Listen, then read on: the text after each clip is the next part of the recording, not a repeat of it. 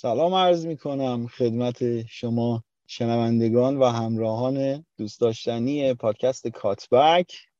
هفته دوم لیگ برتر انگلیس آغاز شده و چرا نمیگم تموم شده؟ چون یه بازی دیگه مونده که فردا وسم و لستر سیتی بازی دارن. اما سریعا خدمتتون رسیدیم که هم خوشقول باشیم نسبت به حرفی که زدیم و امیدوارم که خوشقول هم بمونیم و بتونیم اپیزودها رو به موقع و به روز خدمتتون عرضه بکنیم. بریم آهنگ گوش بدیم و بیایم که خیلی حرف داریم در رابطه با این هفته.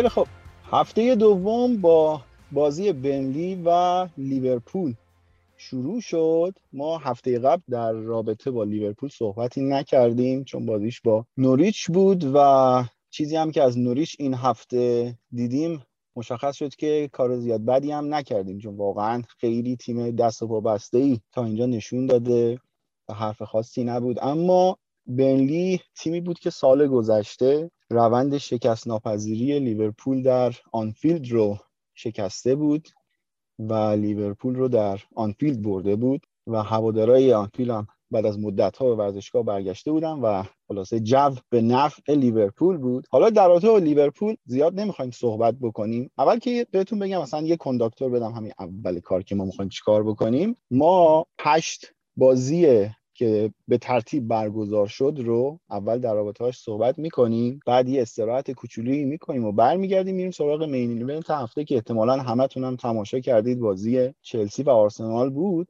در رابطه با اون بازی مفصل صحبت می‌کنیم و تحلیل خیلی پر دیتیل تر لیورپول رو می‌زنیم برای هفته آینده که ایارش کاملا مشخص شده باشه. ببینیم با چلسی جذاب آقای توخل چه می‌کنن. اما همین بازی هم یه سری نکته های ریزی داشت که خیلی سریع در رابطش صحبت می‌کنیم. من اول می‌خوام از بچه ها شروع بکنم. هر از بچه که تمایل دارن در رابطه با لیورپول صحبت بکنن و منم در انتها حالا اون نقطه نظرات هم رو میگم.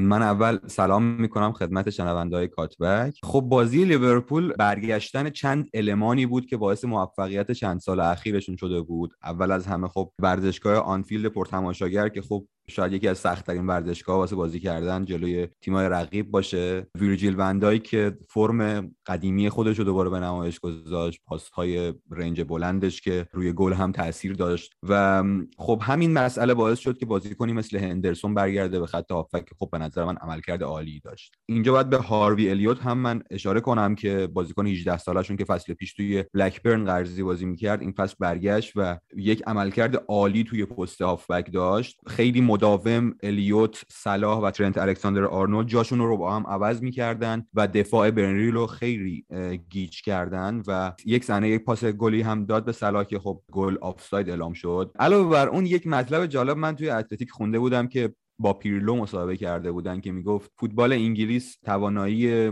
تولید کردن regista رو نداشته و نداره که خب خیلی حرف درستی بود. و گفت غیر اون بچه که واسه لیدز بازی می‌کنه منظورش کلوین فلیپس بود. و خب خیلی حرف درستی هم بود. ولی این بازی هندرسون به عنوان regista بازی کرد و به نظر من خیلی هم عملکرد خوبی داشت. ماتیپ با برگشتنش دوباره عملکرد قابل قبولی داشت. توانایی حمل توپ ماتیپ چیزیه که به نظر من واقعا elite ه و صلاح رو داشتیم که دوباره طبق معمول عملکرد ستاره گونه خودش برای لیورپول رو ادامه داد. و در مورد جوتا هم باید بگم که جوتا بازیکنیه که یک سری توانایی های محدودی داره ولی تو همون توانایی محدود انقدر خوبه که کار تیم رو کاملا راه میندازه توی جایگیری توی box توی فرارهای به موقع و خب توی 5 درصد بالای پریمیر لیگ بوده فصل پیش. توی گلهای خارج از پنالتی در هر 90 دقیقه توی ایکس توی تعداد شوت توی پاسهای progressive دریافت شده و خب به نظر من یک بازیکنیه که توی یک زمینه خیلی خوبه و همین خوب بودنش باعث میشه که لیورپول از نظر شماره 9 به نظر من با ژوتا بتونه عملکرد سالهای قبلش رو تکرار کنه. نکاتی که درباره بازی لیورپول من بخوام بهش اشاره بکنم اینکه این صحبت که کردی علی کاملا درسته. توی بازی لیورپول یک سری تغییرات جزئی اما بسیار بسیار مهم اتفاق افتاده. بزرگترین تغییری که من توی این دو بازی دیدم لیورپول به هیچ عنوان اون هایپرس گذشتهش رو دیگه انجام نمیده و اجازه میده تیم حریف تا وسط زمین بیاد جلو و از اونجا کار پرسش رو شروع می‌کنه و دیگه روی مدافعین حریف به اون شکل خیلی aggressive مثل گذشته فشار وارد نمی‌کنه. من احساس کردم که شاید این به خاطر نبود فیرمینو باشه این اقدام اما حتی بعد از اینکه فیرمینو وارد بازی شد باز هم همین روند رو ما داشتیم می‌دیدیم. حتی من آمارای بازی قبلی لیورپول هم داشتم نگاه می‌کردم PPDA لیورپول جلوی نوریچ چیزی نزدیک به عدد دوازده بود. یعنی اون چند نمره نسبت به دو سه فصل پیش که به شکل خیلی aggressive ی همونجوری که گفتم از جلو پرس می‌کردن و سریع توپ رو پس می‌گرفتن دیگه اون اتفاقا نمیافتاد. و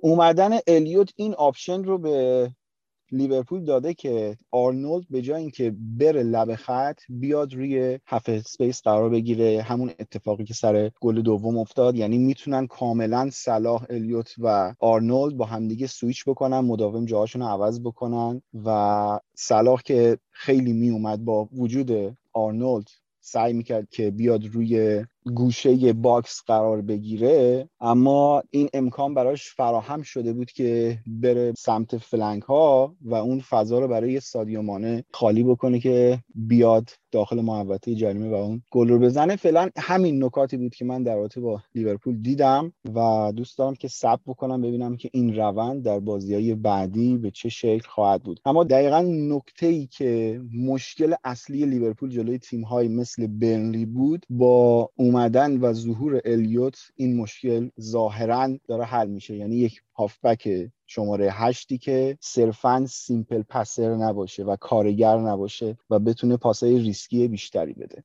خب این نکاتی بود که من صرفا دوست داشتم توی همین هفته دوم در رابطه با لیورپول بگم. خب بریم سراغ محمد رضا هم که ظاهرا نکاتی در رابطه با این بازی داره.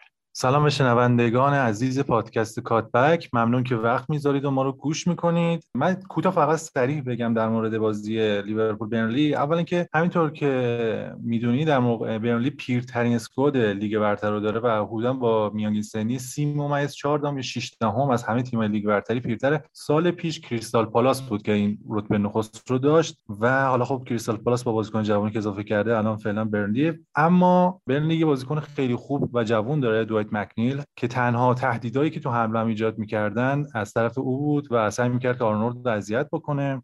در دفاع خیلی خوب بود و کاری که شان دایچ ازش می‌خواست رو خیلی خوب انجام می‌داد. حتی تو یه صحنه تونست روی خط دروازه توپو برگردونه و یه نجات داشته باشه. من یه سوالی که از عابد دارم حالا اگه بخوایم سریع رد بشیم از این بازی اینه که سیمیکاس بازی خیلی خوبی داشت. پاس گل هم داد یک سانتر خیلی خوبی کرد. جوتا با یک دید و هوش خوبی که داشت تونست از نقطه کور مدافع فکر کنم بن می بود رد بشه و ضربه سر خیلی خوب گل بزنه و این خواستم میگم که ژوتا چقدر در زدن ضربات سر مفید یا همون با دقت قویه. خیلی از مهاجما شاید ضربه سر زیادی نمی‌زنن ولی همون تعداد محدودی که می‌زنن هم در چارچوب می‌زنن. فکر می‌کنم ژوتا دقیقا از اون دست افراده. ولی سیمکاس یه اشکالی که داشت مخصوصا تو شروع نیمه دوم ما می‌دیدیم اینکه خیلی خوب رو پای مدافع برنلی نمیره و این فضا رو به بازیکن‌های برنلی مخصوصا هافک راست یا مدافع راست برنلی می‌داد که اجازه می‌داد که سانت بکنه. من فکر کنم اگر رابرتسون بود این اجازه رو حتی به مدافعان و هافکان برنلی نمی‌داد و کمتر دروازه لیورپول مورد خطر قرار می‌گرفت. من سوال می که به نظر هفته بعد مقابله با چلسی بهتر نیستش که الیوت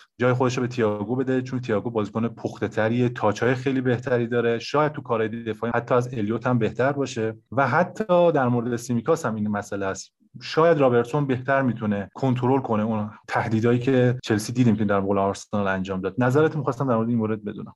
خب محمد رضا من با تمام نکاتی که گفتی موافقم و نظر خودم هم همینه. ببین سیمیکاس الیوت و نبی کیتا این سه نفر توی بازی های پیش فصل لیورپول فوقالعاده ظاهر شدن و رابرتسون که خب استراحت اجباری داشت بعد از یورو می‌خواست برگرده. ولی کلوپ به خاطر تعداد بازی های زیادی که پارسال انجام داده بود به مرخصی اجباری فرستادش و یک سری شک و شبهه هم در رابطه با سیمیکاس وجود داشت چون سیمیکاس سال قبل کامل از دست داد به خاطر مصدومیت اما عمل کردی که توی بازی پیش فصل داشت هم سیمیکاس هم کیتا هم الیوت کلوپ رو متقاعد کرد که اول که سیمیکاس رو نگه داره چون یک زمزمه هایی بود که شاید اگر پیشنهادی بیاد بفروشنش. و هم عملکرد کیتا و الیوت متقاعدش کرد که اصلا سراغ خرید هافبک نره و رو همین دو نفر حساب باز بکنه. در رابطه با اینکه توی خط هافبک جلوی چلسی قطعا نباید الیوت بازی بکنه الیوت بازیکن فوق العاده جوونیه و نباید این استعداد رو توی بازی های بزرگ به نظر من سوزوند. مگر اینکه وسط بازی واقعا یک سری اتفاقاتی بیفته که احتیاج داشته باشیم بهش و این فرصت رو در اختیارش بذاریم. اما نباید توی فشار قرارش بدیم و جلوی بازیکنای چلسی که فوق العاده با تجربه تر هستن اونا قهرمان چمپیونز لیگ شدن و از نظر تجربی خیلی بالاتر از بازیکنی هستن که تازه حالا دو تا بازی توی لیگ انجام داده. در رابطه با سیمیکاس هم ببین بازی اولش جلوی نوریچ اصلا خوب نبود و حتی یکی دو تا صحنه میلنر اومد باش صحبت کرد و خیلی هم شدید باش صحبت کرد که به خودت بیا. خب خیلی استرس داشت برای اینکه اولین بازیشو داشت انجام می‌داد. اونم جلوی چیا. پارسال یکی دو بار تعویضی اومده بود ولی اصلا خوب نبود. شاید میگم مثلا ده دقیقه فکر کنم پارسال بازی کرده بودم. دقیق نمی‌دونم ولی خیلی مدت زمانی که بازی کرده بود کم بود. و الان بعد از دو تا بازی حالا این بازی جلوی بنلی نباید اینطوری به نظرم تصمیم بگیریم که خب پس حالا که خوب بوده بزنیم جلوی چلسی هم بازی کنه نه رابرتسون خیلی تجربهش بیشتره و همینطور که گفتی توی اکتای دفاعیش خیلی خیلی مشکل داره. اما از نظر کارهای هجومی به نظرم یکی از بهترین هاست توی سانتر از جناهه یعنی توپایی که ارسال می‌کنه هم سرعت مناسبی داره هم ارتفاع مناسبی داره. هم شدت خوبی داره. کلا یک پکیج خیلی خیلی عالیه. من سانتراشو گفتم از آرنولدم بیشتر میپسندم سانتراشو. و فکر می‌کنم به درد همچین بازیایی می‌خوره. یعنی تیمایی که می‌خوان بیان جلوی ما برن توی دفاع شاید اون زمان سیمیکاس گزینه بهتری باشه نسبت به رابرتسون. اگر قرار باشه که تیم حریف اونقدر رو ما فشار نذاره ما اون وقت می‌تونیم از سیمیکاس هم استفاده بکنیم برای دقایقی از بازی که بیاد و مثلا بتونه با نفوذاش و سانتراش یک مقدار گره کار رو باز بکنه. و به نظرم رد خیلی هم موندیم. نباید اینقدر میموندیم. بریم سراغ بقیه بازی ها بازی بعدی ویلا و نیوکاسله که ویلا بازی اول اصلا خوب نبود جلوی واتفورد.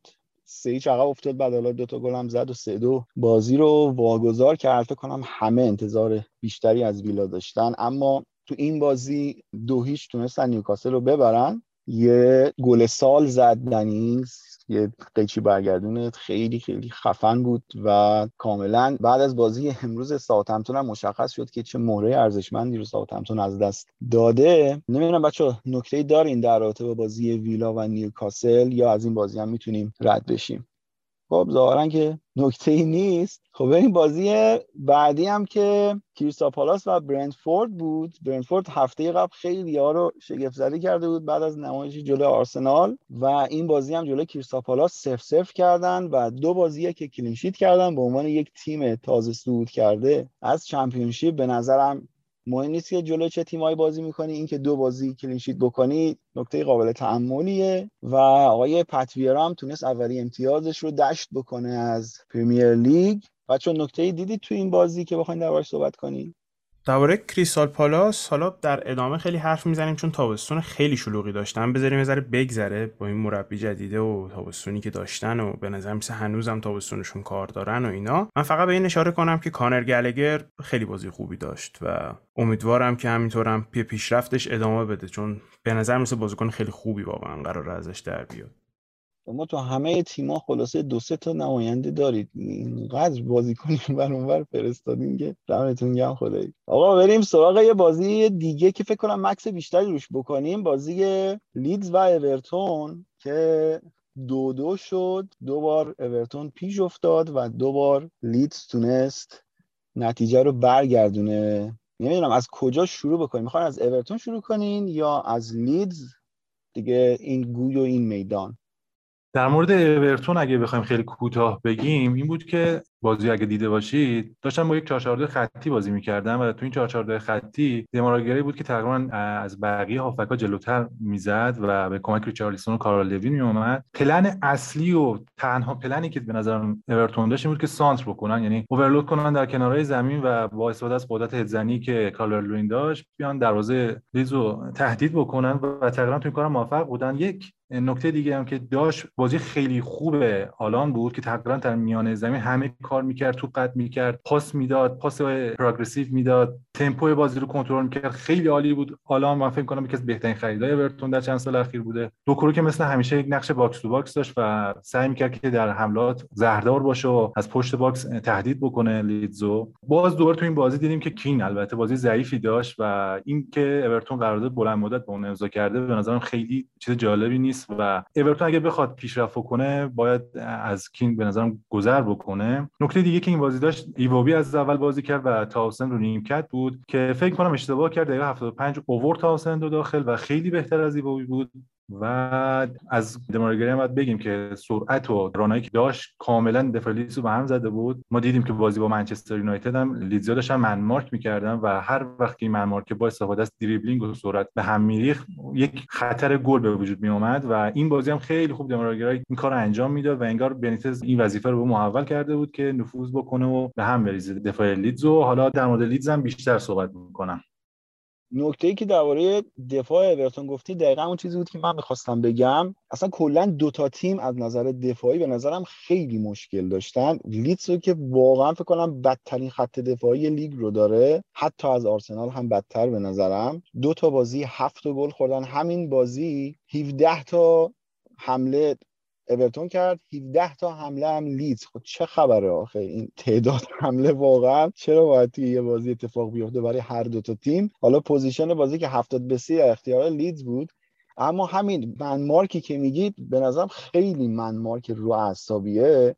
و حالا این سیستم خب سیستم قدیمیه که بیلسا داره تلاش می‌کنه که این رو به روزش بکنه. اما اون 4 1 4 1 که می‌ذاره حالا بازی قبلی کلوین فیلیپس نبود ولی این بازی خودش هم حضور داشت. اون شعاع و اون محوته ای که کلوین فیلیپس به تنهایی باید پوشش بده با توجه به سیستم من مارکلیدز یک فضای بسیار بسیار زیادیه. و برای حریف به نظرم خیلی راحته که اون فضا رو خیلی راحت در اختیار بگیره و نذاره که لیدز کارش رو انجام بده. اگر به همین شکل پیش بره از لیدز در ادامه حالا اونقدر خوش شانس هستن که اینقدر تیم بد هست فکر کنم امسال که نیفتن و بتونن بمونن. اما فکر کنم به این شکل بشه که مثلا یه بازی برن سه چهار تا بزنن یه بازی برن سه چهار تا هم بخورن. و فکر نمی کنم اتفاق خیلی جالبی بخواد برای لیدز بیفته. در ماکل کین هم واقعا فوق العاده بد فوق العاده بد. من هیچ حرفی غیر از این نمی‌تونم بزنم. درباره اورتون که محمد رضا گفت اگر بازیشون رو ندیدیم فکر می‌کنم بعد ذره بیشتر رو حرف محمد رضا تاکید کنم. تیم دقیقا مثل تیم های اوایل دهه 90 بازی می‌کنه. 442 خطی دو تا شماره 6 تخریبی با دو کوره و آلان. دو تا فولبک که وظیفهشون اینه که تا جایی جلو بیان که بتونن early cross کنن دو تا وینگر که وظیفهشون فقط سانتر کردنه و تمام هدف تیم اینه که توپو به کالورت لوین رو هوا برسونن که لزوما هدف بدی نیست. کالورت لوین رو هوا خیلی مهاجم خوبیه و خب در کنار یک مهاجم قد بلند یک مهاجم سریعتر و تکنیکیتر هم بازی دادن تو ریچارلیسون که توپای دوم رو بتونه استفاده بکنه. حقیقتش اینه که سیستمه به خودی خود بد نیست. مشکل اینه که سیستم سی سال پیشه. وگرنه سی سال پیش خیلی تیما با این سیستم قهرمان اروپا شدن. حتی 40 سال پیش حتی 50 سال پیش تیمای برایان کلاف همین سیستم بازی می‌کردن. 4 2 4 همینطوری بازی می‌کردن. اما خب خیلی فوتبال قدیمیه و اگه بشینین و بازیشون رو ببینین خیلی تو ذوقتون می‌خوره.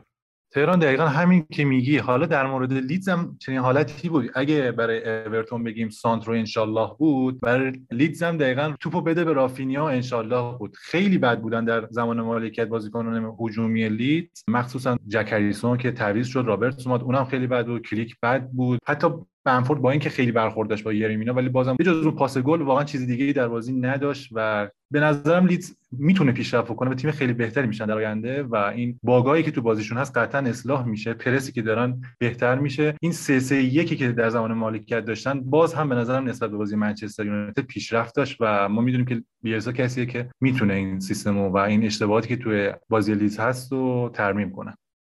در رابطه با اورتون من یه دو تا نکته دارم. یکی در رابطه با ریچارلیسون اینکه آره شاید یه بازیکن بتونه در طول یک سال 100 تا بازی هم بکنه. اصلا 365 تا بازی هم حتی بکنه و مصدوم هم نشه. اما فکر می‌کنم که به مرور زمان بالاخره اون افت کیفیت اتفاق میفته و چیزیه که نمیشه ازش در رفت. خیلی ساده بخوام بگم. اینکه خب این بازیکن مثلا فصل قبل کامل بازی کرده بعدا رفته انتخابی جام جهانی بازی کرده بعدا رفته جام چی بهش میگن؟ جام ملت های آمریکای جنوبی رو الان اسمش یادم رفت. بگذاریم حالا هر چی بهش میگن. اونم بازی کرده. بعد رفته المپیک هم بازی کرده. بعد اومده بدون پیش فصل و استراحت الان دو تا بازی برای اورتون بازی کرده. و ببینیم تا کجا قراره که پیش بره به همین شکل من فکر می‌کنم در ادامه افته کیفیت واقعا فراری ازش نباشه. و نکته دیگه هم این مصاحبه خامس رودریگز بود تو این هفته خیلی عجیب بود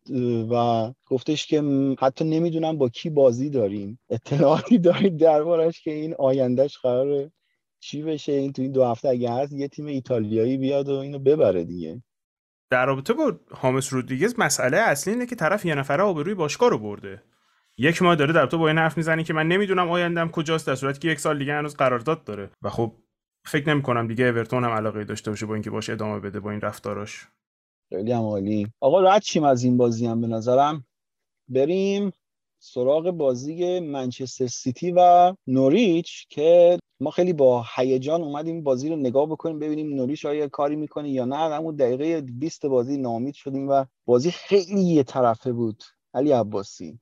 آره عابد به نظر من هم همین بود بازی. نوریچ خب من درک می‌کنم می‌خوان بازی مالکانه انجام بدن خودشون از عقب زمین بازی سازی کنن. ولی به نظر می‌رسه که بازیکنهای در سطح پریمیر لیگ برای انجام این کار ندارن. چند باری تونستن از پرس سیتی خارج شن ولی خب جلوی زمین با مثلا کسی مثل تیمو پوکی به نظر من نمی‌تونن خیلی کار خاصی انجام بدن. و در کل می‌تونم بگم که البته زود برای قضاوتشون دو تا بازی خیلی سخت داشتن و باید صبر کنیم ببینیم بازی بعدیشون چی میشه؟ سیتی هم که خیلی نکته خاصی نداشت. کانسلو دوباره برگشته بود به دفاع چپ و inverted fullback بازی می‌کرد و مهمترین نکتهشون به نظر این بود که گابریل جسوس رو به عنوان هافبک راست استفاده کرد و تورس رو به عنوان شماره 9 که گابریل جسوس تو تیم ملی برزیل هم به عنوان وینگر راست خیلی عملکرد خوبی داشت و این بازی هم عملکرد خیلی خوبی داشت. تو سه تا گل نقش داشت.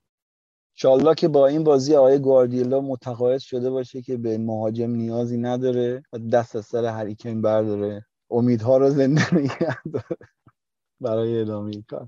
بله. خب بقیه بچه هم خب صحبتی خاصی در رابطه با این بازی ندارن. حالا یه موردی هم هستش که چند تا بازی همزمان برگزار میشه و خب این یک مقدار امکانی که همه بازی ها رو بخوای دنبال بکنی رو سخت می‌کنه و تقریبا نشدنیه. می‌تونیم از این بازی هم رد شیم و بازی آخری که روز شنبه برگزار شد بازی برایتون و واتفورد بود که من مثل شما خیانت نکردم و نشستم بازی رو نگاه کردم. شما همه رفتیم بازی اینتر رو نگاه کردید. به لیگ برتر انگلیس همتون خیانت کردید. به نظرم برایتون نکته ای که داره اینه که به هیچ عنوان شبیه تیمای پایین جدولی بازی نمی‌کنه و توی هر دوتا بازیش که دوتا برد هم تونستن کسب بکنن کاملا سوار بازی و فکر می‌کنم امسال جزو تیمایی باشه که دیگه رقابتش با تیمایی مثل اورتون، وست هم و اون تیمای میان جدولی نذارید اسم آرسنال رو ببرم با اون تیم ها رقابت بکنه برای رتبه های بین مثلا فکر می‌کنم دهم دوازدهم یا همچین رتبه هایی و مثل سال گذشته دیگه خطر سقوط تهدیدش نکنه. خب موقعیتاشون رو این بار تونستن به گل تبدیل بکنن ولی خب خبر بد براش این بود که نیل موپه نیمه اول از نایه شونه سمت چپش زمین خورد. خیلی بدم زمین خورد شونه سمت چپش آسیب دید. حالا باید ببینیم که چقدر این مصومیت می‌تونه ادامه داشته باشه و برگرده. ولبک من فکر می‌کنم همچنان مصدوم باشه و اون استاد کنولیه یا کلونی من آخر اسم اینو همیشه اشتباه میگم. دوست عزیزم اومد و مثل پارسال خیلی زیبا دروازه خالی ها رو بیرون می‌زد و حرس هم ما رو هم گران پاتر و هم هواداره برایتون رو در می آورد فکر می‌کنم در ادامه در با برایتون بیشتر صحبت بکنیم. در فاز بیلداپ فکر می‌کنم یک جز بهترین ها باشن توی لیگ و بیسوما هم به نظر من قطعا ستاره تیم همه کاره تیم برایتونه. حالا در ادامه برایتون بیشتر می‌رسیم. آقا بریم سراغ بازی های امروز صبح که همتون که بازی اول خیلی نمایش ناامید کننده ای داشت اما امروز دست به یه کار بزرگ زد و تونست منچستر یونایتد رو متوقف بکنه. علی عباسی چی شد؟ اینجوری شد یو خب عابد یونایتد جلوی ساوثهامپتون تو این چند سال اخیری که هازنهوتل اومده یک سری بازی هایی از همین پرس ساوثهامپتون به مشکل خورده و این بازی هم جز اون بازی ها بود. دو تا فرق یونایتد با بازی قبلی داشت ترکیبش که هر دو تا به نظر من موثر بودن توی این افت عملکرد. اولی خب به خاطر مصدومیت مکتامینه ماتیچ اومده بود جاش که ماتیچ و فرد خیلی عملکرد بدی داشتن توی این بازی. ماتیچ اصلا شبیه بازیکنی که دو سال پیش بود حتی نیست. و فرد هم مورد هدف پرس تیم ساوثهامپتون قرار گرفته بود. به نظر می‌رسه که فرد و مکتامینه اینجوری که توی double pivot هر زوج دیگه ای براشون انتخاب میشه غیر همدیگه عملکردشون چند لول افت می‌کنه. به هماهنگی رسیدن که به نظرم بدون همدیگه نمی‌تونن اونقدر خوب بازی کنن. و نکات مثبت داشت عملکرد یونایتد. یه دونه set piece های خوبی که می‌زد تیم و دفاع خوبی که از set piece های وارد پراوز می‌کرد. خب می‌دونیم که وارد پراوز یکی از بهترین زنندگان ضربه آزاد تو پریمیر لیگه. و بیساکا یکی از افت هایی که داشت توی دلیوری هاش توی یک سوم دفاعی حریف بود که چند سانت خوب داشت به نظر من چند موقعیت خوب واسه پوگبا و برونو فرناندز ساخت و خب پوگبا برونو هم که دوباره طبق معمول عملکرد عالی از نظر ترکیب شدن با همدیگه داشتن و خب گل یونایتد هم نتیجه کار ترکیبی این دو نفر بود. کنارشون گرین وود هم که به نظر من داره به یک تارگتمن واقعا تمام ایار تبدیل میشه با اینکه این بازی تغییر دوم تیم گرینوود توی وینگر راست بازی می‌کرد و اوله که می‌خواست مارسیال رو دوباره راه بندازه از اون توی پست نوک حمله استفاده کرد خب به نظر می‌رسه مارسیال به شدت بازیکن بدی شده یعنی پشت به دروازه که افتضاح بود. چند بار سعی کرد پشت دروازه توپ رو کنترل کنه. هر بار توپ رو از دست داد. مدام به سمت چپ متمایل می‌شد و توی box حضور نداشت. یونایتد هیچ بازیکنی توی box نداشت و به خاطر عدم هماهنگیش با برونو و پوگبا عملکرد اون دو نفر هم افت کرده بود و خب به نظر میاد که این انتخاب اوله برای ترکیب خیلی درست نبود. و خب پرس ساوثهمپتون هم خیلی عالی بود. چند بار توپ رو از بازیکنهای مختلف یونایتد گرفتن و گلشون رو هم از همین طریق به ثمر رسوندن حالا یه خبر بد دیگه هم که امروز برای آرسنالی اتفاق افتاد این بود که رکورد شکست ناپذیری خارج از خونهشون رکوردی که سال 2003 4 داشتن و 27 بازی خارج از خونه شکست نخورده بودن امروز توسط یونایتد شکسته شد و منچستر یونایتد 27 مین بازیه که خارج از خونه شکست نخورده و یک بازی دیگه اگر بیرون از خونه شکست نخوره به تنهایی این رکورد رو مال خودش می‌کنه که حالا این رکورد چقدر به درد می‌خوره نمی‌دونم. در با زوج فرد و مکتامینه هم علی پارسال بیشترین تعدادی که زوج های اون double پیوت منچستر کنار همدیگه بازی کرده بودن همین زوج فرد و مکتامینه بود که توی آمار هم بهترین آمار رو داشتن از نظر نتیجه گیری. یعنی هر زمان که این دوتا جفت شده بودن منچستر فکر می‌کنم فقط یه بازی شکست خورده بود.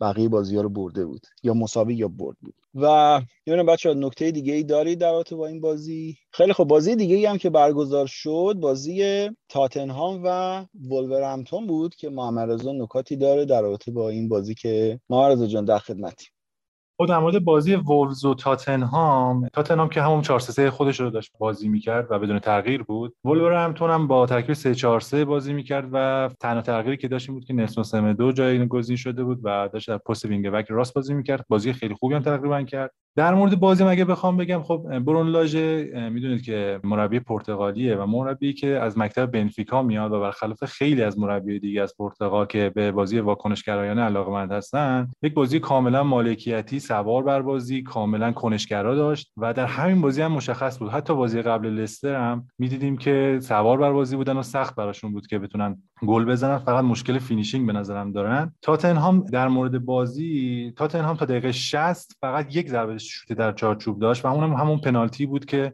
گرفته بودن. نونو تیمش سعی می‌کرد که پرس خیلی بالایی بکنه بر تیم ولورهمپتون ولی ولورهمپتونیا خیلی خوب بعد از دقایق ابتدایی که یه panic کرده بودن تونستن که پرس تیم نونو رو بشکنن با استفاده از قدرت پاسهای بلند موتینیو و نوس که خیلی خوب می‌تونستن منطقه بازی رو عوض کنن. شاید بالای 20 بار سویچ کردن منطقه بازی رو و long pass دادن. خیلی کار جالبی بود و بیشتر هدف پاساشون هم همون نلسون سمدو بود که ترینکو با داخل زدن سعی می‌کرد که فضا بسازه برای سمدو و البته نونو بعد از 20 دقیقه اول کاملا دست ولورهمپتون خونده بود و رگیلون در دفاع نگه میداشت خیلی عقب نگه میداشت سعی می‌کرد که زیاد بالا نیاد و فضا از اون سمت بهشون داده نشه. در مورد تاتنهام اگه بخوام بیشتر بگم همون فلسفه بازی با سیتی رو داشتن باز پیاده سازی می‌کردن با از سرعت مورا و برخواین و سون داشتن ضد حمله خیلی وحشتناکی می‌زدن. توپگیری هایی که هویبرگ انجام می‌داد و سریع با یک پاس vertical اونا رو صاحب توپ می‌کرد. دو سه بار تک به تک شدن. از دقیقه 60 و خورده که کین هم به بازی اومد اونم حتی یه دونه تک به تک داشت و این نشون میده که با اینکه خیلی کم شوت می‌زنن ولی شوت های خیلی با ایکس جی بالایی دارن.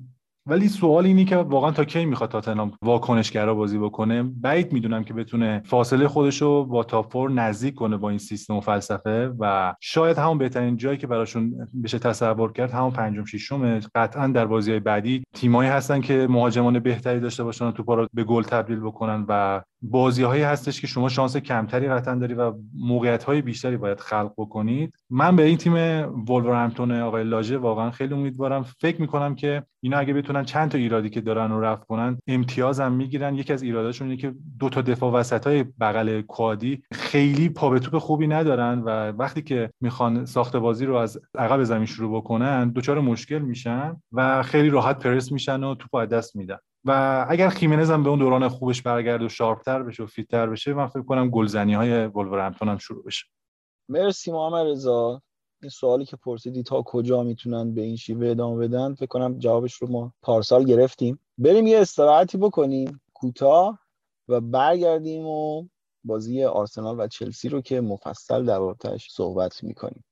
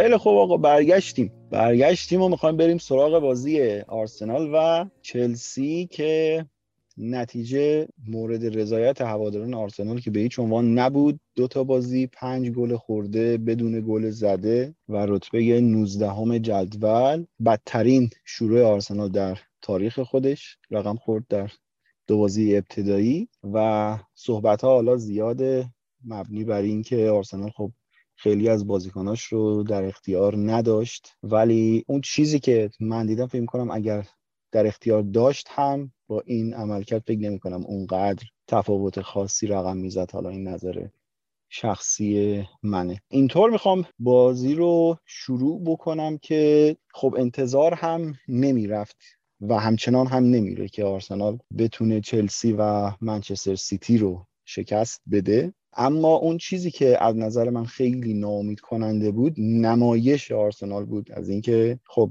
باشه ما انتظاری نداریم که بخواین این دوتا تیم رو ببرین اما حالا بازی برنتفورد رو بذاریم کنار. صرفا درباره این بازی صحبت کنیم. اما اون چیزی که ناامید کننده بود این فاصله کیفی بسیار بسیار زیاد دو تیم بود. خب اول کار از چلسی شروع بکنیم که خیلی کوتاهتر احتمالا در رابطهشون صحبت بکنیم. و چلسی نکته ای که داشت از بازی قبل می‌خوام شروع کنم از جلوی کریستال پالاس که از نظر مالکیتی و اون دامیننت شدن در بازی با یک اختلاف عجیبی نسبت به بقیه های لیگ در صد قرار گرفته بود. و چلسی 25 بار در طول بازی در جلوی کریستال پالاس تونسته بودن بیشتر از ده پاس به هم دیگه بدن. و این عمر برای بقیه تیم ها چیزی هولوش مثلا 14 بار بود فکر کنم. اما نکته که توی این بازی و فکر می‌کنم انتظارش رو داشتیم که ببینیم حضور لوکاکو بود که برای پنجمین بار در پنج تیم مختلف در بازی اولش تونست گلزنی بکنه و اون چیزی که در گل اول مخصوصا دیدیم دقیقا همون نکته بود که فکر کنم انتظارش رو داشتیم که پشت به دروازه توپ رو بگیره مدافعین رو به خودش جذب بکنه و بیاره جلو. پاس رو بده و برگرده بره توی محوطه و گلش رو بزنه. تهران چطور دیدی چلسی همراه با لوکاکو رو؟ انتظاراتت برآورده شد بالاخره مهاجم تاپ دارین. الان نوک خط حملتون.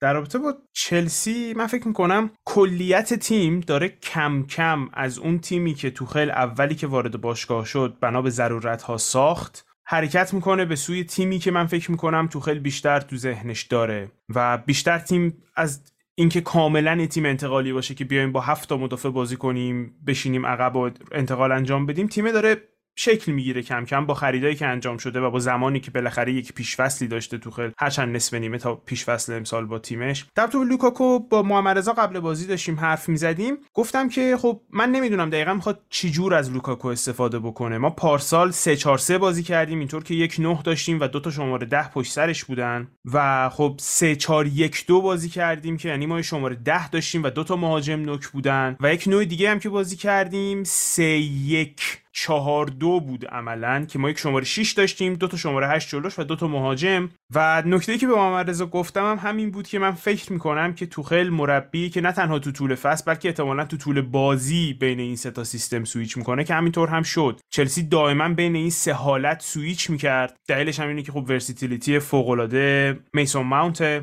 سوال من این بود که خب آیا از لوکاکو بیشتر به عنوان یک target man بیشتر به عنوان deep-lying forward بیشتر به عنوان کسی که پشت به دروازه بازی می‌کنه استفاده میشه؟ یا اینکه نه خودش قراره به قول معروف lead line کنه بره بچسبه مدافع حریف و اونقدی پشت به دروازه بازی نکنه لزوما. که فکر می‌کنم به جواب اونم گرفتیم. وظیفش اینه که پشت به دروازه بازی بکنه و خیلی هم تو این وظیفه خوب بود تو این بازی. به هر حال فکر می‌کنم مهمترین نکته در رابطه با چلسی اینه که امسال بازیکنهایی که پشت سر لوکاکو بازی می‌کنن چطور با لوکاکو خودشون رو match کنن و چطور با لوکاکو به یک درک متقابلی برسن که بتونن بهترین بازی خودشون رو ارائه بدن. چون اولا تنها چیزی که در تو چلسی تغییر کرده امسال وجود لوکاکوه و در تو بازی آرسنال هم بخوایم مشخصا یه نکته رو بگیم. من خیلی راضی بودم از اضافه شدن های ریس جیمز به حمله. متوجهم که البته خب این دلیلش این بود که آرسنال مشکل ساختاری داشت تو دفاعش که اجازه می‌داد که ریس جیمز انقدر راحت بازی بکنه و خب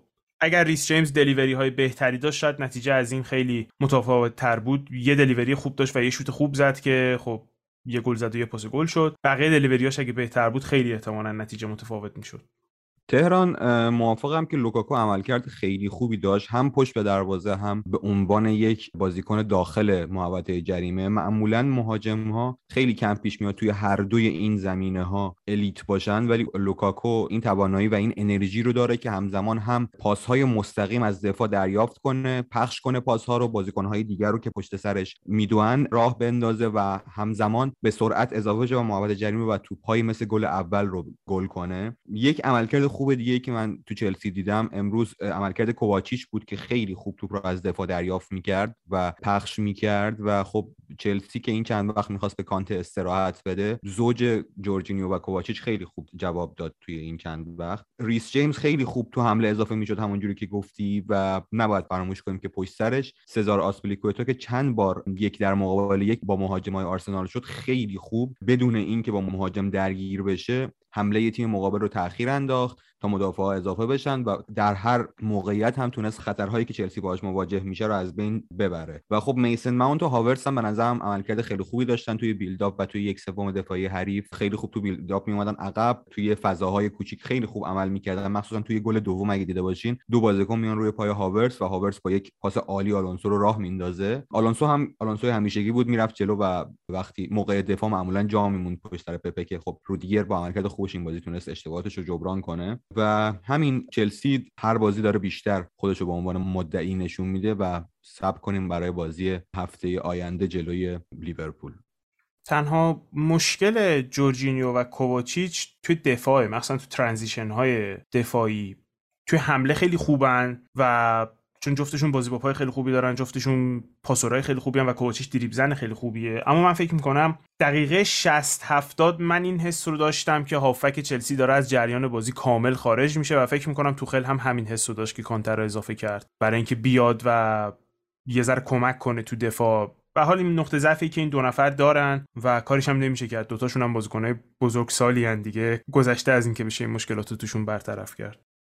درباره هاورت گفتی علی بازی بدون توپش هم فوق العاده بود تو این بازی. حالا لوکاکو خیلی بیشتر از همه بازیکنان چلسی به چشم اومد تو این بازی اما به نظر نباید بگذریم از بازی بدون توپ فوق العاده هاورت که چقدر می‌تونست فضا سازی بکنه اونجا. در با هافبک های چلسی هم مثلا پارسال هم بازی این دوتا تیم خب آرسنال که میومد از بالا پرس می‌کرد خب لاکازت بود توی ترکیب و خب همه می‌دونیم لاکازت چقدر توی این قضیه بازیکن فوق العاده و تو اون بازی یادمه که امیل اسمیت رو میومد و جورجینیو رو شادو کاور می‌کرد به اصطلاح و گزینه پاس کانتر رو باز میذاشتن و خب حالا این بازی کانته نبود و لاکازت هم نبود و به هیچ عنوان پرس آرسنال از بالا کار نمی‌کرد و خیلی هم اصرار داشتن که همچنان همین کار رو ادامه بدن اما موفق هم نمی‌شدن. به نظرم بریم سراغ آرسنال.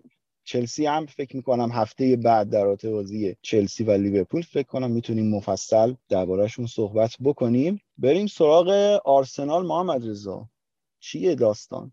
عابد انقدر مطلب زیاد هست در مورد آدم نمی‌دونه از کجا حتی شروع هم بکنه. ولی من می‌خوام از مهمترین تصمیم آرتتا برای این بازی شروع کنم خیلی بحث بود که آیا آرتتا می‌خواد برای این بازی برای مهار ارز زیاد حمله چلسی اقدامی بکنه تغییری بده به سیستم 4 2 که خودش؟ برای مثال بازی برگشت فصل پیش ترکیب 5 دفاعه رو چیده بود و 3 4 3 بود در رو کاغذ و خیلی از کارشناسا و تحلیلگرای طرفدار آرسنال احتمال می‌دادن که این بازی هم آرتتا دست به تغییر بزنه و همون سیستم سه دفاعی خودش رو بذاره مخصوصا که لوکاکو هم اضافه شده و خطر چلسی قطعا بیشتره رو دروازه آرسنال. اما در کمال تعجب دیدیم که نه همون 4 2 3 که ما داشتیم پیاده می‌کردیم و دیدید که چقدر هم مشکل بود برامون. باز هم از همون جایی که با ضربه میخوردیم ضربه خوردیم. یعنی ریس جیمز کاملا میومد از نقطه کور تیرنی استفاده می‌کرد و فرار می‌کرد از flank ی که خیلی آزاد شده بود. چرا؟ چون که پابلو ماری بازیکن با کیفیتی نیست که بتونه یک به یک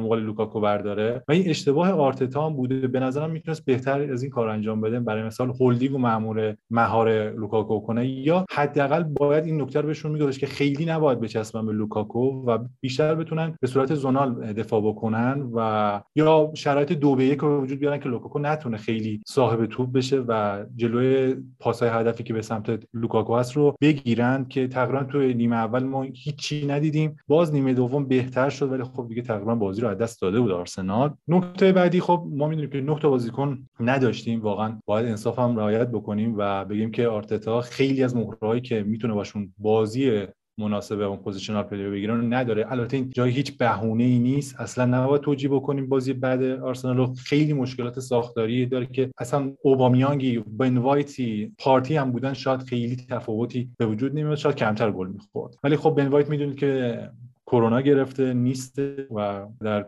اردو آرسنال کرونا اومده و حتی بازی اول هم باید به نظر من لغو می‌شد. ولی خب به خاطر اینکه لیگ برتر تازه شروع شده شاید دوست نداشتن این کار انجام بدن مدیران پرمیر لیگ و اگر گابریل در این تیم بود فکر کنم باز کمک بیشتری می‌کرد. حداقل گابریل توانایی فیزیکی و بدنی بهتری داره نسبت به پابلو ماری و شاید در مقابل یک به یکای لوکاکو بهتر عمل کرد داشت. اودگارد هم می‌دونه که مشکل ویزا داشت و به بازی نرسید و قطعا حضور اودگارد هم در خط حمله کمک شایانی می‌کنه به آرسنال. ولی مشکل آرسنال صرفا این بازیکنان نیست. مشکل ذهنیتی هم داره این تیم و از اول بازی که وارد میشن خیلی اون شادابی رو صورت رو نمی‌بینیم. اون انگیزه رو نمی‌بینیم. آتش برای گلزنی رو نمی‌بینیم و سعی می‌کنن خیلی محتاطانه بازی بکنن. پاسایی میدن که 90 درصد احتمالا تو به مقصد می‌رسه و خیلی پاسای در عرض داده میشه پاس به عقب داده میشه. دیدید که یه صحنه ژاکا پاس به عقب داد و کل ورزشگاه هوش کردن. شاید اگر یکم آرسنال با تمپو بالاتر با هدفمندی بهتری و تنوع بیشتری در حملات حضور پیدا بکنه حتی با این مهران بتونیم گلای بیشتری بزنیم. آمار خیلی بدی داریم. از 20 بازی گذشته در خونه فقط در 11 بازی گل زدیم و خیلی از بازی هم همون یه تک گل زدیم و این خیلی آمار بدیه و باید آرتتا در این زمینه پیشرفت به تیمشو حالا در مورد سیاست های نقل و انتقالات هم خیلی صحبت کردیم در مورد پیشرفت هم صحبت کردیم. خیلی میگن شاید بهتر بود به جای اینکه بریم در زون دوم بخریم به جای اینکه بریم یه هافبک ذخیره برای پارتی بخریم و توریرا گندوزی رو ندونیم چیکار کنیم چون که خریدار مناسبی براشون نداشتن. بهتر بود که می‌رفتیم وینگر خودمون رو تقویت می‌کردیم. خلاقیت بیشتری به تیم می‌دادیم. دریبل بیشتری به تیم دادیم که پپه دیگه برای اون بازی نکنه. دیگه واقعا پپه هر چقدر هم داره بازی می‌کنه دو فصل هم میگه هر روز پخته تر میشه. آقا هفته بعد شکوفا میشه پپه. ولی هممون دیگه متوجه شدیم که آقا پپه اون بازیکنی نیستش که نه برای خودش موقعیت بسازه نه برای دیگران خلق موقعیت آنچنانی بکنه. بیشتر یک finisher خوبی تو box و ضربات خوبی با پاش می‌زنه ضرب شوت پای بد نیست و مناسبه. صرفا کیفیتش در همین حده. اگر تقویت می‌شد در زمینه هافک و هجومی و وینگر و حتی مهاجم نوک دیگه قرار نبود که بیایم تمام وظیفه گلزنی رو رو دوش بازیکن‌های آکادمیمون بذاریم. بالوگان بذاریم. بالوگانی که هنوز دو سه تا بازی پرمیر کرده. هیچ جام قرار داده نشده و ساکا که تازه از تیم ملی اومده قشنگ مشخص بود که ساکا تاچای سنگینی داره. حالا دلیلش من نمی‌دونم. شاید پیش مناسبی نداشته شاید بدنسازی خوبی نداشته. شاید داره عضله درست می‌کنه و این مشکلات به وجود میاد. فکر کنم هر چقدر بازی جلوتر بره بهتر بشه. بعد از موردهای دیگه اگه بخوام بگم خیلی هاشون حالا انتقاد کنن که آقا ما بازیکن مثل لاکازت و اوبامیانگ رو نفروختیم به خاطر همین نتونستیم مهاجم بگیریم. ولی وجوبتون میدم که ما فصل پیش هفت مدافع داشتیم ولی باز هم آرسنال رفت گابریل خرید. چرا؟ چون که می‌دونست که نیاز اساسی داره و حتی دیدید که سوکراتیس خیلی راحت از لیست نقل و انتقالاتیش خارج کرد و پولش هم داد. یعنی هزینه بالای بابت این کار داد. ما می‌تونستیم هزینه خیلی زیادی بابت خرید مهاجم بدیم و سود خیلی خوبی هم بکنیم. ما الان حتی به نظرم اوبالاکا به این تیم اضافه بشن شاید باز هم همون تیم پارسال باشیم. حتی من فکر کنم اوبا در 11 نفر آرسنال هم جایگاه ثابتی نداشته باشه و بین اوبالوکا چرخش به وجود بیاد چون که اودگارد قطعا بازی خواهد کرد و ایرادی که میشه گرفت و خیلی ایراد درستیه با اینکه خریدای ما خرید خیلی بلند مدت بودن یعنی مناسب برای دوران بلند هم بله 21 سال خریدیم 22 سال خریدیم 23 سال خریدیم. پستایی که چند سال توشون مشکل داشتیم و بازیکنای مناسب و هومگرانی خریدیم. بله این حرفا کاملا درسته ولی این از یک جایی هم نشد گرفته میشه. اونم که اعتمادی که به آرتتا میشه انگار خیلی بیش از حده. انگار که این فصل هم اگه آرتتا نتیجه نگیره با همین بازیکن‌ها باز هم انگار فصل دیگه هست. انگار حمایت زیادی مدیران آرسنال به آرتتا می‌کنه و آرتتا خیلی انگار براش مهم نیست که آقا ما امتیاز از دست بدیم یا ندیم. ارزم به خدمتت که ما از هر طرفی که بخوایم آرسنال رو بررسی بکنیم می‌رسیم به پنجره نقل و انتقالاتی که کنم 5 یا 6 بازیکن به آرسنال اضافه شدن دیگه. یک گلر ذخیره یک مدافع یک مدافع چپ دو بازیکن در خط هافبک. و حالا این مثالی که می‌خوام بزنم خیلی شاید مثال دم دستی باشه اما بارها شده که فکر کنم همه با این موقعیت برخورد کرده باشن بین خودشون دوستان خانواده و اینا در رابطه با اینکه آقا مثلا شما می‌خوای یه بری یه لباسی بخری دو تا روی کرد وجود داره مثلا شما یک بودجه ای داری اینکه بری با اون بودجه مثلا چهار دست پنج دست لباس با کیفیت مثلا پایین تر بخری بگی که من اون در این شرایط تنوع بیشتری انجام میدم و به خرج میدم. یا اینکه من میرم یک دست می‌خرم اما با یک کیفیت فوق العاده ای می‌خرم و از این نظر خیال خودم راحت می‌کنم که آره من باشه من یه دست لباس دارم ولی یه دست لباس با کیفیت دارم. خب؟ الان اتفاقی برای آرسنال افتاده من فکر می‌کنم از جنس اون نکته اولیه باشه که حالا میگن که نه برای آرسنال گزینه های زیادی موجود نیست. من خیلی با این حرف مخالفم. پول وقتی داشته باشی همه چیز امکان پذیره به نظر من. و آرسنال تو این دو فصل سه فصل پول کمی خرج نکرده. امسال هم پول کمی خرج نکرده. نکته ای که هست این که آقا سوالی که من دارم ببین شما تیرنی بازیکن بدی نیست. حالا شاید این حرف من خیلی با مخالفت همراه باشه. تیرنی فوق العاده بازیکن با پتانسیلیه بازیکن بدی هم نیست. اما من الان داشتم آمار مسئولیت‌هاش رو نگاه می‌کردم دیدم اون فصلی که اصلا قرار بوده که تیرنی فصل بعدش بیاد آرسنال تیرنی 25 بازی تو اون فصل از دست داده. فصل بعدش 32 تا بازی فصل بعدش 9 تا بازی. یعنی در مجموع در سه فصل اخیر تیرنی 67 بازی رو به خاطر مصدومیت از دست داده. و مصدومیت هاش هم یعنی جا توی بدنش نیستش که از اون ناحیه مصدوم نشده باشه. یعنی لگن کمر شونه مچ پا ساق رون یعنی هر جایی که تو فکرشو بکنیم بشر از اون ناحیه مصدوم شده. حالا سوالی که پیش میاد این که اوکی ما رفتیم مثلا نون تابارش رو خریدیم برای بکاپ این که تیرنی زیاد مصدوم میشه.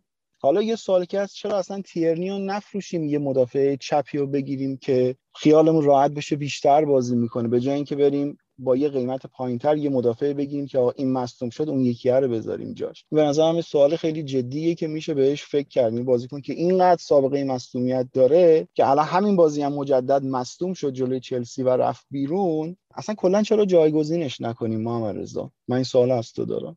خب ببین آبد در مورد تیرنی باید خریدار هم وجود داشته باشه و ما مطمئن نیستیم که واقعا اگه تیرنی رو در لیست فروش قرار می‌دادیم پول خوبی بابت این بازیکن می‌دادن و حتی حالا این که میگی من میگم که اصلا چرا این کار می‌کردیم؟ سعاد کلاسیناچی که ما داریم نگه میداشتیم می‌گفتیم آقا فصل آخر قرارداد سعاد کلاسیناچه بذارید بمونه اشکال نداره برای یک بازیکن بکاپ مناسب هست. و این 10 میلیون پوند رو می‌رفتیم یک بازیکن در پست های هجومی میخریدیم و این کار خیلی راحتتر می‌شد انجام داد و اولویت ها رو تغییر می‌دادیم بابت اون ضعف هایی که در فصل پیش داشتیم. من فکر می‌کنم مثلا گزینه مثل پاتسون داکا کاملا برای آرسنال در دسترس بود و خیلی از گزینه های دیگه. الان می‌بینیم مثلا خود تاتنهام و لسته اینا هم روی بازیکنهای کمی دست نذاشتن و خب خیلی هاشون هم تونستن بخرن. حتی استون ویلا هم دیدیم که با اینکه خب تیم تاپ 6 نیست اما تونسته خریدای خوبی رو انجام بده. نمی‌دونم بریم سراغ علی عباسی بذار با علی همراه بشیم. ما هرچی بگیم کم گفتیم. بله آبد آرسنال این بازی از هر موضعی بهش نگاه کنیم آرتتا مدیریت تیم بازیکنها. عملکرد افتضاحی داشت هیچ جور قابل توجیه نیست. خب بازیکنهای زیادی به خاطر مسائل مصونیت و کووید بازی رو از دست دادن. آرسنال به نظر می رسید که به شدت از نبودن یک نوک حمله داره ضربه می‌خوره. مارتینلی اصلا خوب نبود به عنوان نوک حمله. اگه اشتباه نکنم فکر کنم تا ده دقیقه اول بازی تنها بازیکن بود که حتی هیچ تاچی نداشت. نیمه اول جی 500 رو تولید کرد آرسنال که خب نشون میده که چقدر توی یک سوم هجومی حریف بدون خطر بودن و به نظر می رسید که این بازی کاملا ارتباط بین خطوطشون قطع شده و اسمیت رو هم که بازی قبلی عملکرد خوبی داشت این بازی اونقدر خوب نبود. و باید دید که با اومدن اودگارد لاکازت اوبامیانگ و بقیه بازیکنها بعد از وقفه بازی های ملی آرسنال چه تغییری می‌کنه؟ خیلی دیگه نمیشه خوشبین بود به آرتتا چون من خودم توی اپیزود آرسنال گفته بودم که حقش بهش یک پیشفصل کامل داده بشه و بهش پیشفصل کامل داده شده. براش خرج خوبی شده و بازیکنهای مد نظرش خریداری شدن. الان همه این اتفاقات افتاده باید دید که بالاخره چه نتیجه می‌تونه بگیره. به نظر من مدیرای آرسنال باید از همین الان به فکر جایگزین باشن. نمیگم همین الان اخراج کنن آرتتا رو یا هر چیزی که در صورت ادامه پیدا کردن همین اتفاقات دوباره نیفتن دنبال پروسه گشتن دنبال مربی همون اتفاقی که بعد از امری افتاد. و به نظر من دیگه شغل آرتتا نباید مثل قبل امن باشه. آره حالا یه بحثی هم بین ما بود قبل از بازی که سه دفاعه یا چهار دفاعه مسئله این است. حالا با والا با چیزی که من از چلسی دیدم فکر کنم شما 6 تا بازی کنم تو دفاع میذاشتین اینقدر این تیم سیاله که واقعا آدم انگشت به دهن میمونه. فوق العاده است چلسی فوق است. یعنی من فقط همین کلمه رو می‌تونم بگم که چقدر توخل تغییرات درست توی این تیم انجام داده و با اینکه این بازی نسبت به بازی قبل چهار تا تغییر داشتن اما اون chemistry که بین بازیکن‌ها وجود داره واقعا زیباست. خب حالا بازی بعدی آرسنال هم که خب متاسفانه با سیتیه و خب احتمالا اختلاف کیفیت خیلی زیاده دیگه. شانس برد سیتی درسته در فوتبال هیچ چیزی قابل پیش بینی نیست همه اینا قبول ولی خب اختلاف کیفیت بین سیتی و آرسنال در حال حاضر در خیلی زیاده و امید بسیار کمیه که بتونن سیتی رو متوقف کنن. اما دو تا بازی بعدش حالا اون بازی اف ای کاپ رو بذاریم کنار با وست بروم دو تا بازی بعدش با نوریچ و برنلی که فکر می‌کنم آزمون اصلی و بزرگ آرتتا اونجا باشه. یعنی اگر جلوی این دوتا تیم هم نتونه نتیجه بگیره فکر می‌کنم خیلی خیلی زود باید با این تیم خداوزی کنه. تهران در رابطه با همشهریتون چه حسی داری؟ پارسال که دبل شدید ولی امسال فکر کنم توخل از بازی پارسال درس گرفته بود و بدون اما اگر بازی رو برد.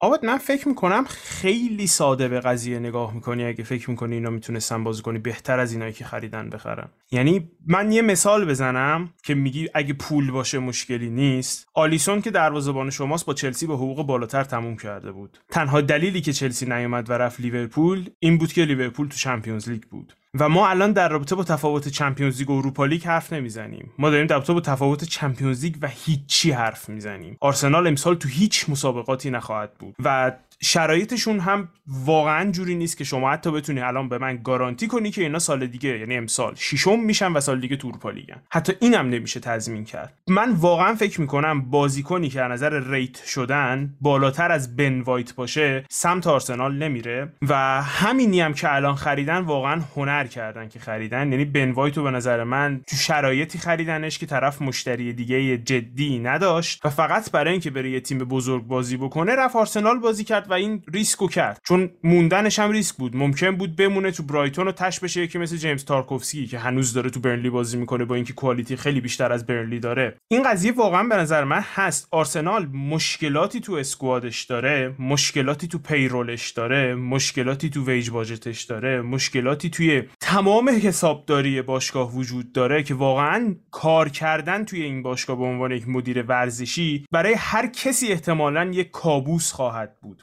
آرسنال احتمالا دارن نزدیک یک میلیون پوند تو هفته حقوق به سه تا بازیکن میدن که واقعا ارزشون حقوق ندارن. لاکازت و اوبامیانگ و پپه من فکر می‌کنم جوری حقوق می‌گیرن از اون باشگاه که کاملا خراب کردن. اینکه این باشگاه بتونه وارد بازار بشه واسه بازیکن مهاجم یا وینگری که واقعا کوالیتی خوبی داره. یعنی این خریدایی که کردن هر انتقادی که نسبت بهشون داریم که میشه دربارش حرف زد و اینا من واقعا فکر نمی‌کنم آبد بازیکنی با کوالیتی می‌تونستن به این تیم اضافه بکنن که مثلا تیمای رقیبشون گرفتن. یعنی واران من فکر می‌کنم سال سمت آرسنال نمیره. نه بخاطر اینکه آرسنال باشگاه کوچیکیه بخاطر اینکه اینا اصلا تو اروپا نیستن محض رضای خدا. و خب بازیکن با اون کیفیت نمیره سمت تیمی که تو اروپا نباشه. یا لوکاکویی که چلسی گرفت. یعنی اینا اون 150 میلیون رو به صورت تئوریک می‌تونستن برن دو تا بازیکن 70 میلیونی 80 میلیونی بگیرن. ولی خب بازیکنی که واقعا کوالیتی 70 80 میلیونی داشته باشه آب تو می‌شناسی که حاضر باشه بره تیمی که چمپیونز لیگ نیست و سال بعدم قرار نیست چمپیونز لیگ باشه. تهران فکر کنم خیلی لطف کردی که رقیب رو منچستر و چلسی حساب کردی. فکر کنم باید با حقیقت کنار بیان که در حال حاضر رقیب نیستن واقعا. حداقل در حالت فعلی. بله در تاریخ و افتخارات 100 درصد جزو رقبا هستن. اما در حال حاضر در با تیمی داریم صحبت می‌کنیم که در سال کنونی در هیچ رقابت اروپایی محض رضای خدا حضور نداره. ببین آره سراغ برناردو سیلوا رفتن جواب منفی شنیدن. سراغ لوکاتلی رفتن که خب رقیبشون یوونتوس بود و مسلما شانسی نداشتن برای گرفتنش. من اینا رو میپذیرم. اما فکر می‌کنم که چرا حداقل می‌تونستن سراغ گزینه‌ای داخل لیگ برن و تیمایی که همسط خودشون هستن و از اونا بتونن بازیکن بگیرن. مثلا من یادم پارسال در با بیسوما صحبت می‌کرد و محمد رضا خیلی مخالف بود از اینکه بخواد بیسوما به آرسنال بیاد. اما حالا من دیروز داشتم بازی برایتون رو می‌دیدم فوق العاده دیدم بیسوما رو و فکر می‌کنم بسیار بسیار مشکلات خط هافبک پرتداد اما کمکار آرسنال رو می‌تونست حل بکنه. و این دست از بازیکن یعنی اگه بخوایم در رابطه با رقباشون یعنی لستر و تاتنهام در بهترین شرایط بخوایم صحبت بکنیم فکر می‌کنم که توی نقل و انتقالات از اونا هم یک مقدار ضعیفتر کار کردن. یه بحثی که آخه هست حالا من این بحث رو دارم ادامه میدم چون فکر می‌کنم این قضیه فوق العاده جالبه و خیلی هم در روتش حرفایی زده شده که حرفای عجیب غریبی هم زده شده در تو تابستون آرسنال. بعضی چیزایی میگن چرا نمیریم وارانو بگیرین و من به شخص شنیدم که چرا آرسنال وارانو نگرفت. انگار خود بازیکن تصمیمی نداره فقط باشگاهی که تصمیم گیرنده است. در رابطه با بیسوما ببین مثلا یه مثال همین بیسوماه. آبد آیا فکر نمی کنی که بیسوما یا تیلمانس بازیکنایی که خب احتمالا می‌تونه آرسنال بگیرتشون یعنی تو دسترس ترن فکر نمی کنی که اینا به شرایط باشگاه آرسنال یه نگاهی میندازن؟ چون اونا هم همون چیزی رو می‌بینن که من و تو می‌بینیم دیگه. یه نگاهی به این شرایط میندازن و میگن خب من امسال نمیرم آرسنال سال دیگه شاید شانسم زد رفتم لیورپول. شاید شانسم زد رفتم یونایتد. همون ریسکه که گفتم بن وایت نکرد. پاشد رفت آرسنال نموند تیم. بعضی از اونا می‌کنن. خب الان مثلا مدیسون به نظرم خیلی نزدیک بود به آرسنال. یعنی اگر گزینه اودگارد وجود نداشت انتقال مدیسون فکر می‌کنم اونقدر دور از دسترس نبود. خب آبد الان به نظر من مدیسون خب الان داره تو تیمی بازی می‌کنه تو لیگ اروپا است و خب هر سال هم نزدیک به صعود به چمپیونز لیگه و کنارش خب نمیگم این انتقال غیر ممکن می‌کنه. این حقیقت میگم که این انتقال رو گرونتر از حالت عادی می‌کنه. تو شما وقتی می‌خوای از یه باشگاه پریمیر لیگی بازیکن بخری و مخصوصا باشگاهی که داره تو اروپا بازی می‌کنه فرق می‌کنه تا بخوای از رئالی بازیکن بگیری که مشکل مالی داره و واسه خریدن امباپه می‌خواد پول جمع کنه. به نظر من خرید اودگارد به جای مدیسون اتفاق مثبتی بود. به نظر من بیشترین جایی که میشه به نقل و انتقالات آرسنال انتقاد کرد اول رد نکردن بازیکنهای مثل بیرین مثل سدریک سوارز و بازیکنهای از این دست بود و مهمتر از همه از دست دادن بازیکنی مثل بوندیا به تیم مثل استون ویلا سر قیمت 3 4 میلیونی یعنی تفاوت 3 4 میلیونی. خب نشون میده که باشگاهی در حد و اندازه های آرسنال به باشگاهی در حد و اندازه های ویلا که خب اون هم توی هیچ رقابت اروپایی نیست و اون هم میاد بهترین بازیکنش رو از دست میده توی یک مذاکره نقل و انتقالاتی میبازه و خب می‌تونست الان وینگر راست این تیم به جای پپه بوندیا باشه. من فقط در مورد بیسوما بگم که عابد گفتش که مخالفت می‌کردم. بله من مخالفت می‌کردم ولی صرفا به خاطر کیفیت بازیکن نبود. بله بیسوما جز top 5 شاید پریمیر لیگ بود در فصل پیش ولی من حرفم این بود. ما سال پیش دقیقا یک بازیکن شبیه به بیسوما یک بازیکنی که پروفایلش دقیقا شباهت داره تطابق داره با بیسوما خریدیم. 50 میلیون پوند رو نقدن دادیم به اتلتیکو مادرید و توماس پارتی رو خریدیم. اگر توماس پارتی مصدوم نمی‌شد من فکر می‌کنم دقیقا همین نمایشی که بیسوما برای برایتون داشت برای آرسنال هم داشت. همونطور که تو بازی پیشوست پارتی خیلی درخشان بود. تو بازی مقابل چلسی در ورزشگاه امارات یک نیمه بازی کرد و خیلی پیشرفت کرد به نسبت به فصلی که گذشته بود و بازیایی که نوسان داشت توش. من فکر کنم با برگشت پارتی ما خیلی اوضاعمون بهتر بشه. یک نکته که در مورد تهران گفت در مورد بیسوما من فکر کنم بیسوما می اومد چون اولا احتمال خیلی زیاد حقوق زیادتری آرسنال می‌داد و باشگاه دیگه هم خیلی پیشنهاد زیادی نداشتن. و یک چیز دیگه هم که بود این که در مورد بوندیا که علی گفت به نظر می‌رسه که انتخاب اول آرسنال برای هافک هجومی اودگارد بوده و اونجوری که در مصاحبه‌ای که اودگارد با سایت آرسنال انجام داد. با هم در حال مکالمه بودم. هر روز هم از همدیگه احوال همدیگه میپرسیدم و آرتتا آینده اودگارد رو در رال مادرید نمی‌دیده انگار و انگار دلش قرص بوده که یک روزی بالاخره می‌تونن از رال مادرید بگیرن و انتخاب اولش بوده. بعضی از منابع گفتن که مدیسون بوده ولی معلوم شد که نه. انتخاب اول آرسنال برای هافک هجومی اودگارد بوده و با مدیسون هم به خاطر قیمت زیادی که لستر درخواست می‌کرد به توافق نرسیدن. در مورد تابستون آرسنال من یادتون باشه تو اپیزود خود همینجا آرسنال صحبت می‌کردیم گفتم و پیش تهران هم در یوتیوبی که بودیم گفتم ما اسکواد مناسبی برای positional play آرتتا نداریم و به خاطر همین باید هزینه های خیلی زیادی بکنیم و جراحی های خیلی عظیم و پرهزینه. به خاطر چی؟ به خاطر اینکه ما یک دروازه‌بان می‌خواستیم که باب توپ بشه لنو این قابلیت رو نداشت. دفاعی که distribution ball خوبی داشته باشه. رفتن 50 میلیون پوند برای بن وایت خریدن. بله بازیکن گرون انگلیسی و نیاز داشت تیم. هافبک قرضی تو دو سه سال برای آرسنال داشتن کار می‌کردن یعنی سبایوس دو سال قرضی بود و نیاز داشت که آرسنال برای کسی که میانه زمین بالای توپای progressive یا حتی carry progressive هم بکنه نیاز داشت و شاید اگر یک مربی می آوردیم همون حرفی که من اپیزود زدم. مثل رانگنیک و خیلی از مربی دیگه که به transition علاقه داشتن ما اصلا نیازی به جراحی اینجوری نداشتیم. ما شاید حتی اوبا لاکا عملکرد خیلی خوبی داشتن. بهینه تر از این حالت فعلی و بازی که می‌کنن بودن. شاید با 442 شاید اصلا نیازی نبود که اودگارد خریداری شه. شاید نیازی نبود که بن وایت خریداری بشه. همون سالیبا. ببین آرتتا به سالیبا اعتماد نداره. سالیبایی که هر وقت که رفته در فرانسه بازی خیلی خوبی داشته. بالاخره می‌شد بیشتر از پابلو ماری بازی گرفت. یعنی سالیبا بهتر از اون بوده قطعا و برای هم پابلو هم 10 میلیون پوند هزینه شده. صرفا برای چی؟ صرفا برای که یک دفاع چپ پا برای نیافتادن تو پرس تیم حریف و بهتر توزیع کردن توپ بوده. این چیزی که یک position play نیاز داره. position play یک ملزومات گرونی داره و مطمئن باشید که آرسنال باز هم مجبور خرج بکنه. اما نه یه بازی transition اگه ما انجام می‌دادیم حتی مهرهاش رو داشتیم حتی ویلاکی که فروختیم می‌تونست به دردمون بخوره. حتی پپی که الان هم خیلی خوب نیست می‌شد ستاره ازش در آورد. کاری که تو لیل هم انجام می‌شد و تقریبا خیلی شبیه بود به اون سیستم transition ی که انجام می‌داد لیل. و نکته دیگه هم که اصلا می‌خواستم بگم اینی که حالا فرض کنیم که آرتتا این بازی سیتی هم باخت. من درست نمی‌دونم اخراج آرتتا رو واقعا. ببین من همیشه اگه یادتون باشه منتقد اول آرتتا بودم و فکر کردم که آرتتا بعیده بتونه کار خیلی عظیم و عجیبی انجام بده در این یکی دو فصلی که مهلت قراردادش هست. و اگر هم می‌خواست انجام بده تا همون سه چهار ماه اول اون امضاشو می‌زد. ولی ما دیدیم که تقریبا خیلی کار بزرگی نکرد.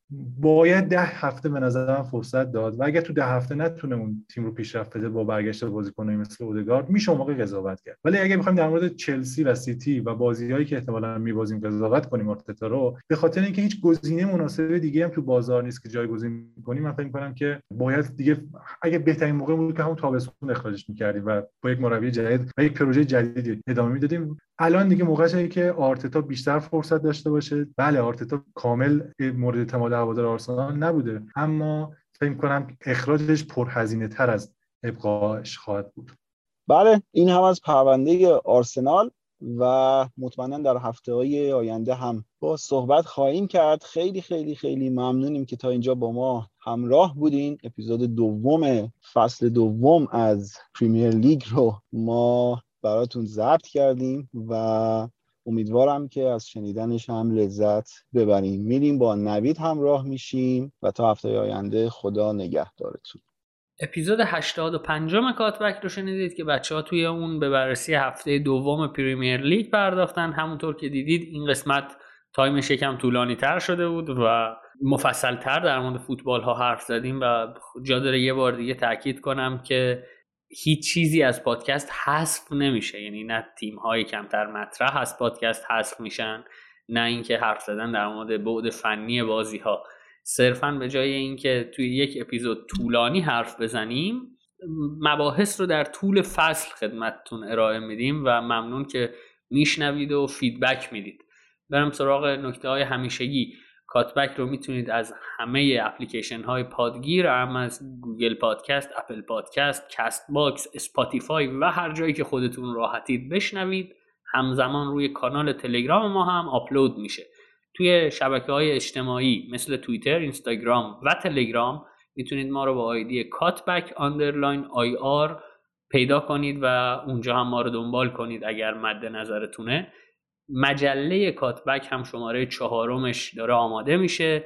احتمالا یک روز دو روز بعد از اینکه این اپیزود رو شنیدید می‌تونید مجله کاتبک رو هم خریداری کنید. اون قسمت رایگان نیست دیگه یعنی مجله های ما محتوای پریمیوم ما هستن که رایگان نیستن و باید خریداری بشن. اونو هم می‌تونید از سایت سسوت اسپورت بخرید. توی شبکه های اجتماعی خبر انتشارش رو خدمتتون عرض می‌کنیم هر موقعی که منتشر شد و توصیه اکیدم اینه که اونجا رو هم دنبال کنید اگر مایل هستید. خیلی مخلصم دو تا درخواست همیشگی. اگر پادکست کاتبک رو محتوای مفیدی می‌دونید خواهش می‌کنم به دوستانتون که عاشق فوتبالن معرفیش کنید.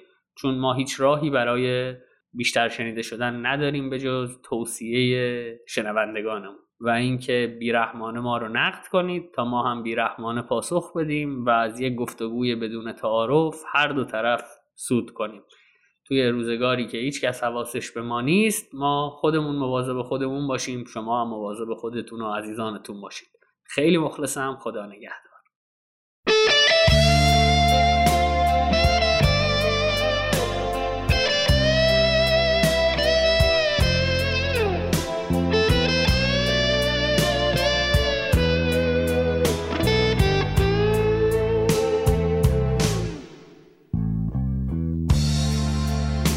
To be so easy to give my heart away. But I found out the hard way there's a price you have to pay. I found out that love was no friend of mine. I should have known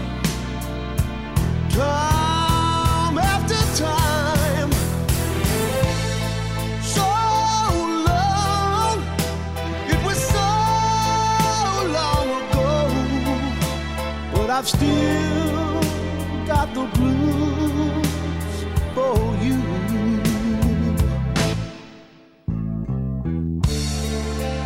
Used to be so easy.